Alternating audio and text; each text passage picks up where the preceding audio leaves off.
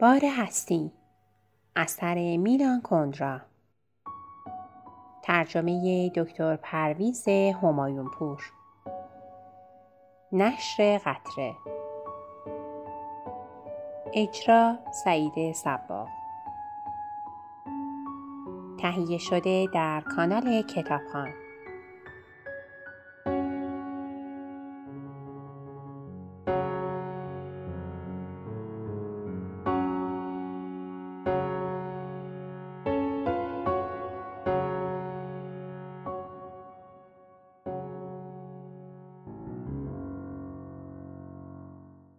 که مدام خواهان ترقی است باید منتظر باشد روزی به سرگیجه دچار شود. سرگیجه چیست؟ ترس از افتادن؟ اما چرا روی بلندی حفاظدار ساختمان هم دچار سرگیجه می‌شویم چون سرگیجه چیز دیگری غیر از ترس از افتادن است. در واقع آوای فضای خالی زیر پایمان ما را به سوی خود جلب می کند و تمایل به سقوط که لحظه ای بعد با ترس در برابرش مقاومت می کنیم سراسر وجود ما را فرا می گیرد. صف زنان در کنار استخر اجساد داخل عرابه متوفیات که از مرگ ترزا مانند مرگ خودشان ابراز شادمانی می کنند به منزله آن پایین فضای خالی زیر پا است که او را می ترساند. جایی که از آن یک بار فرار کرده ولی به گونه این مرموز دوباره به سوی آن کشیده می شود. سرگیجه ترزا از شنیدن آوایی بسیار شیرین برای چشم پوشیدن از سرنوشت و روح خیش ناشی می شود. این آوای همبستگی اشخاص خشن است. در لحظه هایی که احساس ضعف می کند او مایل است تا عرابه مجلل روح را از معبر پیکرش فرا بخواند. در میان دوستان مادرش بنشیند و هر وقت هر کدامشان بادی در کنند بخندد و با آنان دور استخ بگردد و آواز بخواند. این درست است که ترزا قبل از ترک خانه با مادرش در جدال بود اما فراموش نکنیم که در عین حال او را با عشقی ناکام دوست می داشت. کافی بود مادرش با لحنی مهربانانه از او چیزی بخواهد تا هر کاری برای او انجام دهد. چون هرگز این لحن مهربانانه را از او نشنید آنگاه در خود این توانایی را یافت تا خانه را ترک کند. وقتی مادر دانست که دیگر پرخاش های مکررش در دخترش تاثیر ندارد برایش نامه های پر از اشک و ناله به پراگ فرستاد. او مرتب از شوهر خود، از رئیس خود، از سلامتی خود و از فرزندان خود شکایت می کرد و می گفت ترزا تنها کسی است که او در جهان دارد.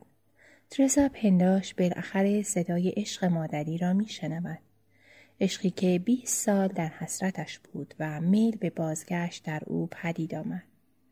هر وقت احساس ضعف می کرد این تمایل در او شدت می یافت. بیوفایی توما ناگهان تواناییش را آشکار می ساخت و از این احساس ناتوانی به سرگیجه دچار می شد. روزی مادرش به او تلفن کرد و گفت سرطان گرفته و به زحمت چند ماه از عمرش باقی مانده است. از شنیدن این خبر درماندگی ترزا در برابر بیوفایی توما به توقیان تبدیل شد. از اینکه مادرش را به خاطر مردی که دوستش نداشت تنها گذاشته بود خودش را سرزنش می‌کرد. آماده بود هر ظلمی را که مادرش به او روا داشته فراموش کند. حالا دیگر مادرش را درک می کرد. هر دوی آنان در بدبختی یکسانی قوطه می خوردن. مادرش شوهر خود را دوست می داشت. همانطور که او توما را دوست می داشت. بیوفایی ناپدری دقیقا مادر را همان گونه رنج می‌داد که بیوفایی توما به او آزار می رسان. اگر مادرش در حق او بدی کرده بود تنها به دلیل بدبختی بیش از حدش بود. از بیماری مادرش با توما صحبت کرد و به او خبر داد که قصد دارد یک هفته مرخصی بگیرد و نزد مادرش برود. در لحن گفتارش مبارز جویی آشکار بود. توما که بدون تردید حدس می‌زد حالت سرگیجه ترزا را به سوی مادرش جلب می کند از این سفر برحضرش داشت. سپس به درمانگاه شهر کوچک محل اقامت مادر ترزا تلفن کرد. در بوهم پرونده آزمایش های سرطان شناسی با جزئیات فراوان تهیه می شود و او به راحتی توانست دریابد که در مادر ترزا هیچ نشانه ای از سرطان نیست و حتی از یک سال پیش تا کنون به پزشک هم مراجعه نکرده است. ترزا حرف توما را پذیرفت و به دیدن مادرش نرفت. اما همان روز در خیابان زمین خورد و زانویش شکست. از آن وقت حرکاتش محکم و استوار نبود. تقریبا هر روز زمین می‌خورد. به این طرف آن طرف می‌خورد و در بهترین حالات چیزی را که در دست داشت رها می‌کرد. او قویا تمایل به افتادن داشت و در حالت سرگیجه مداوم به سر می برد. به کسی که میافتد می‌گویند بلند شو. توما با صبر و حوصله ترزا را از زمین بلند می‌کرد. ترزا میگوشید به سابینا نزدیک شود و او را بهتر بشناسد.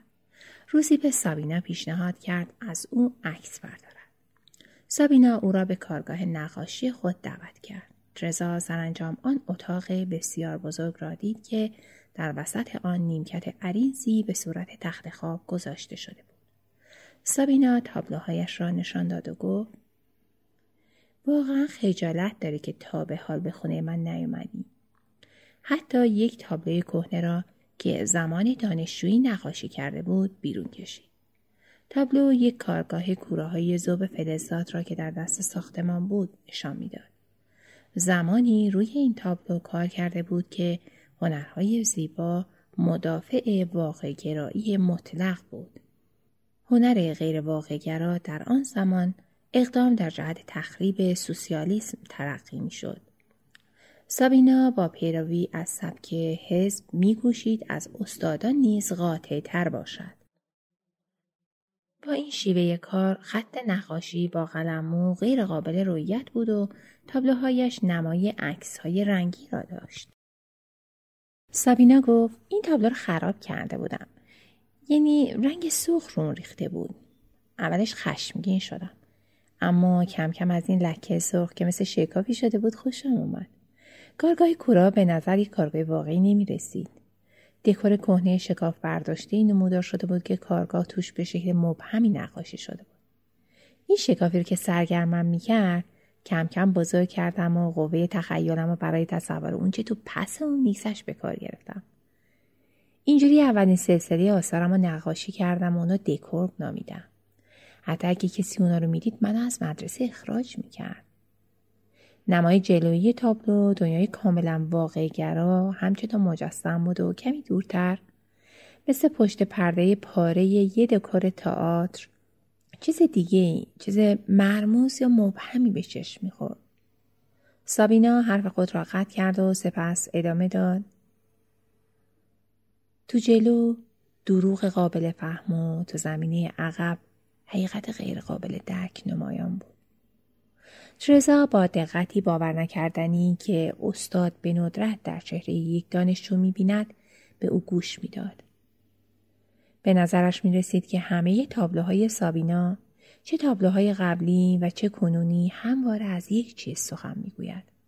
تمام آنها تقارن دو موضوع یا دو جهان را مجسم می کند و عکس برداری از یک نمایشگاه دوگانه را به ذهن می آورد.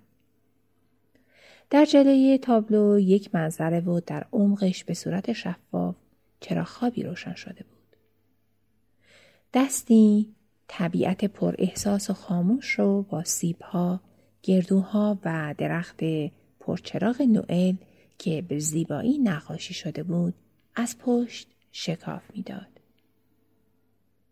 ترزا ناگهان احساس کرد که سابینا را ستایش می و هنرمند نیز با رفتاری بسیار دوستانه این احساس ستایش را آری از واهمه و بدگمانی به علاقه مبدل می ساخت.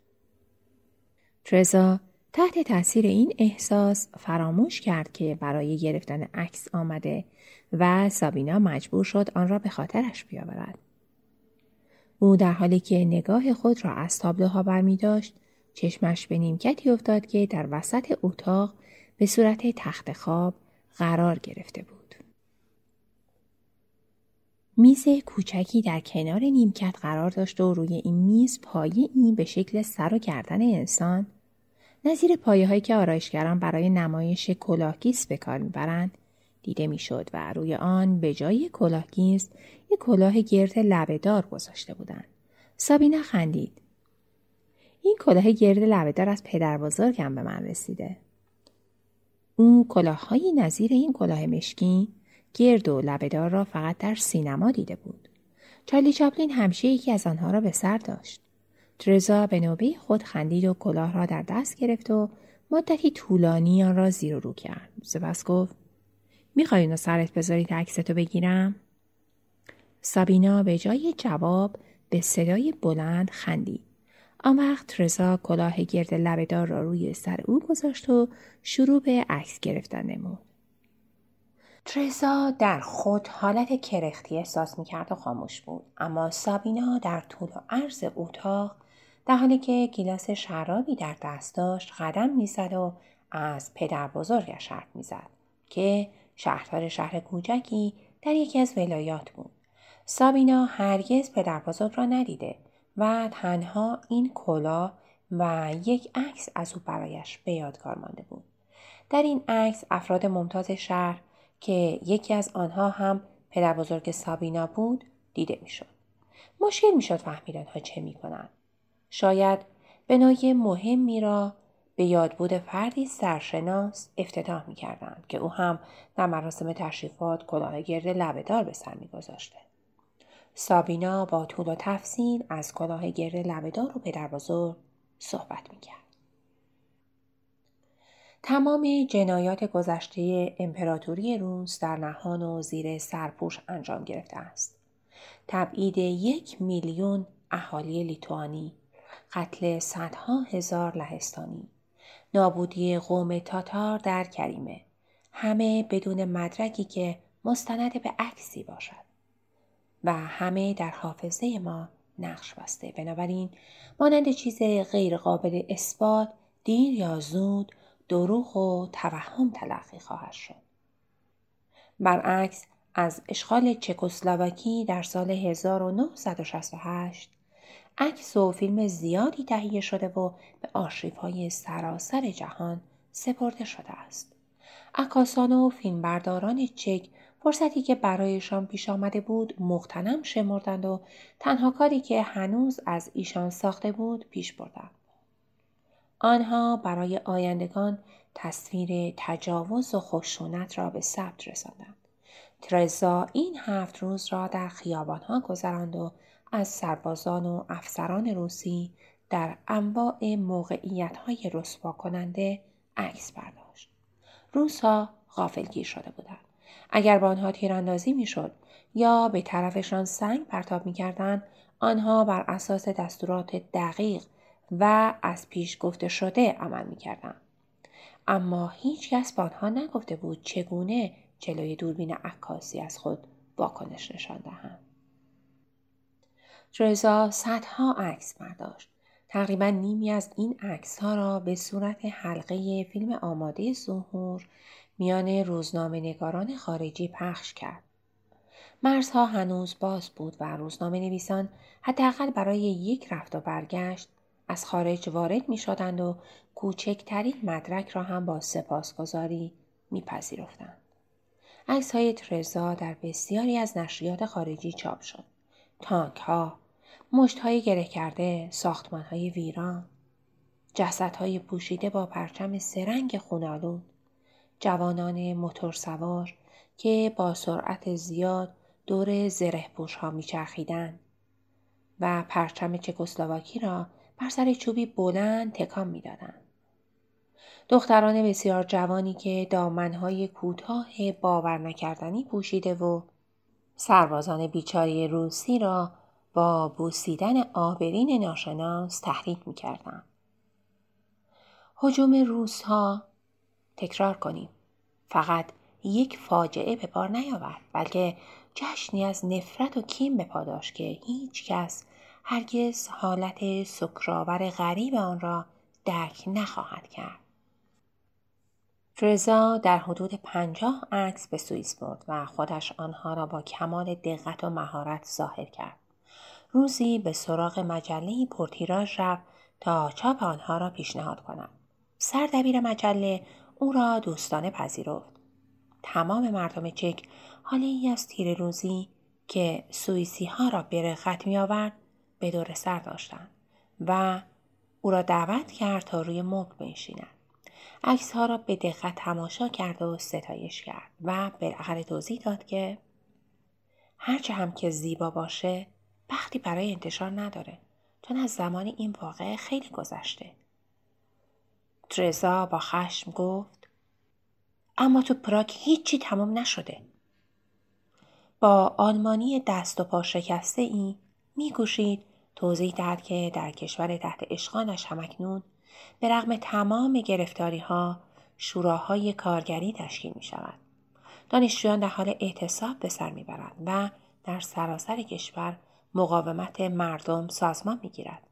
این به راستی باور نکردنی می نمود ولی وضعی نبود که دیگر توجه کسی را جلب کند. سردبیر با دیدن خانم پرتحرکی که وارد اتاقش شد و صحبت آنها را قطع کرد آرامش خود را باز یافت. زن پوشه ای را به او داد و گفت گزارشی درباره لختیا برات آوردم. سردبیر به اندازه کافی ظرافت داشت که این موقعیت ناراحت کننده را حس کند. زنی که از تانک ها عکس می گرفت مسلما این عکس ها را بسیار جلب میاد. پوشه را هرچه دورتر به گوشه میز کارش عقب زد و گفت یه همکار اهل پراگ را بهت معرفی می‌کنم. اون عکسای عالی برای مجله ما آورده. زن دست ترزا را فشرد و عکس را گرفت و گفت تو این فرصت عکسای منم نگاه کنی. ترزا خم شد و عکس ها را برداشت. سردبیر با لحنی تقریبا گناهکارانه گفت این دقیقا خلاف اون چیزیه که شما عکاسی کردین. ترزا پاسخ داد ابدا اینطور نیست. اینا اینا یه نوع عکاسی آن دو این جمله را نفهمیدند و برای من نیز مشکل است توضیح دهم که ترزا از مقایسه پلاژ لختی ها با حجوم روزها چه چیزی را در نظر داشت. سردبیر از او پرسید این عکس را نمیپسندی؟ ترزا جواب داد عکسهای خوبی هم. عکاس مجله گفت فکر می‌کنم که موضوع به نظرتون زننده میاد. کافیه به شما نگاه کرد و حس زد که هیچ وقت به پلاژی که توش افراد لخ باشن نخواهید رفت. ترزا تایید کرد. مسلما نخواهم رفت. سردبیر خندید. فورا میشه فهمید از کجا میاد. کشورهای کمونیست واقعا سخت می‌گیرند. خانم عکاس مجله با لحن مهربان و مادرانه ای اضافه کرد. که چی؟ تن اوریان این طبیعت و هرچی طبیعی زیباست. ترزا به یاد مادرش افتاد که اوریان در آپارتمان میگشت. او هنوز حتی صدای خنده ای را در گوش داشت که وقتی پرده اتاقشان را پایین کشیده بود برای آنکه کسی مادرش را لخت نبیند شنیده بود. عکاس مجله رضا را برای نوشیدن قهوه‌ای دعوت کرد و پس از چند لحظه گفت عکسای شما خیلی جالبه. شما پیکر زن را به گونه باور نکردنی حس می‌کنی. حدس می‌زنیم به چی فکر می‌کنم؟ به دختران جوانی که حرکات تحریک آمیز می‌کردن. ترزا گفت کسانی که در برابر تانک های روسی یکدیگر را میبوسیدن؟ بله شما می‌تونی یه عکاس خوب مد باشین. البته اول باید با یه مدل تماس بگیری. بهتر این مدل یه دختر تازه کار مثل خود شما باشه. بعدش هم چند عکس رو برای انتشار خواهیم گرفت. قطعا تو خواهد کشید تا جای خودش رو باز کنه. البته منم به شما کمک می‌کنم و به روزنامه نگاری که مسئول قسمت باغ شما تو مجله هست معرفتون خواهم کرد. ممکنه احتیاج به عکسهایی از قبیل کاکتوس، گل سرخ و یه چیزایی مثل این داشته باشه. رضا وقتی دید زنی که در برابرش نشسته سرشار از حسن نیت است صمیمانه گفت از شما متشکرم. اما بعد با خود گفت چرا از کاکتوس عکس برداری کنم؟ از فکر اینکه کاری را که قبلا در پراگ انجام داده بود دوباره شروع کند احساس نوعی بیزاری می کرد. او هرگز برای جاه طلبی خودنمایی نکرده بود. تمام آنچه که او می‌خواست فرار از دنیای مادرش بود. اکنون این واقعیت را ناگهان به روشنی می‌دید. حرفه عکاسی را با شوق و ذوق زیاد دنبال کرده بود اما او همین شور و شوق را می توانست در هر فعالیت دیگری به کار ببرد زیرا عکاسی بیش از وسیله ای برای ترقی و زندگی با توما نبود. رضا به عکاس مجله گفت می‌دونی شوهرم پزشکه و از عهده نگهداری من برمیاد. احتیاجی به کار عکاسی ندارم. عکاس مجله جواب داد فکر نمی کنم بعد گرفتن این عکس های زیبا قادر باشین از عکاسی چشم بپوشین. آری عکاسی در دوران حجوم و اشغال روسا چیز دیگری بود. او این عکس ها را به خاطر توما نگرفته بود. بلکه همه را در حال جذبه و شیفتگی گرفته بود. اما او شیفته عکاسی نبود. شیفتگی او از نفرت برمیخواست این حالت همیشه به کسی دست نمی‌دهد بلاوه عکسهایی که در حال شیفتگی گرفته بود دیگر کسی نمی‌خواست زیرا به زمان حال تعلق نداشت فقط کاکتوس به گونه ای ابدی امروزی بود ولی کاکتوس توجه او را جلب نمی‌کرد ترزا گفت خیلی لطف دارین اما من ترجیح میدم تو خونه بمونم احتیاجی به کار کردن ندارم. آیا تو خونه موندن شما راضی می‌کنه؟ اونا به گرفتن عکس از کاکتوس ترجیح میدم. اما حتی اگه از کاکتوس عکس بگیرین صاحب زندگی خودتون هستین و اگه فقط به خاطر شوهرتون زندگی کنین زندگیتون به شما تعلق نداره. ترزا ناگهان احساس خشم کرد. زندگی من تو شوهرم تجلی میابه نه تو کاکتوس خانم عکاس مجله با حالت عصبی گفت من یه حرفتونی که خوشبختی؟ ترزا همچنان با خشم گفت البته که خوشبختم. اما یه زن که این حرف رو می‌زنه ناگزیر خیلی. سپس ترجیح داد جمله خود را ناتمام بگذارد ولی ترزا آن را کامل کرد. می‌خوایم بگین ناگزیر خیلی محدوده. عکاس به خود مسلط شد و گفت نه محدود نه. برخلاف معمول زمانه.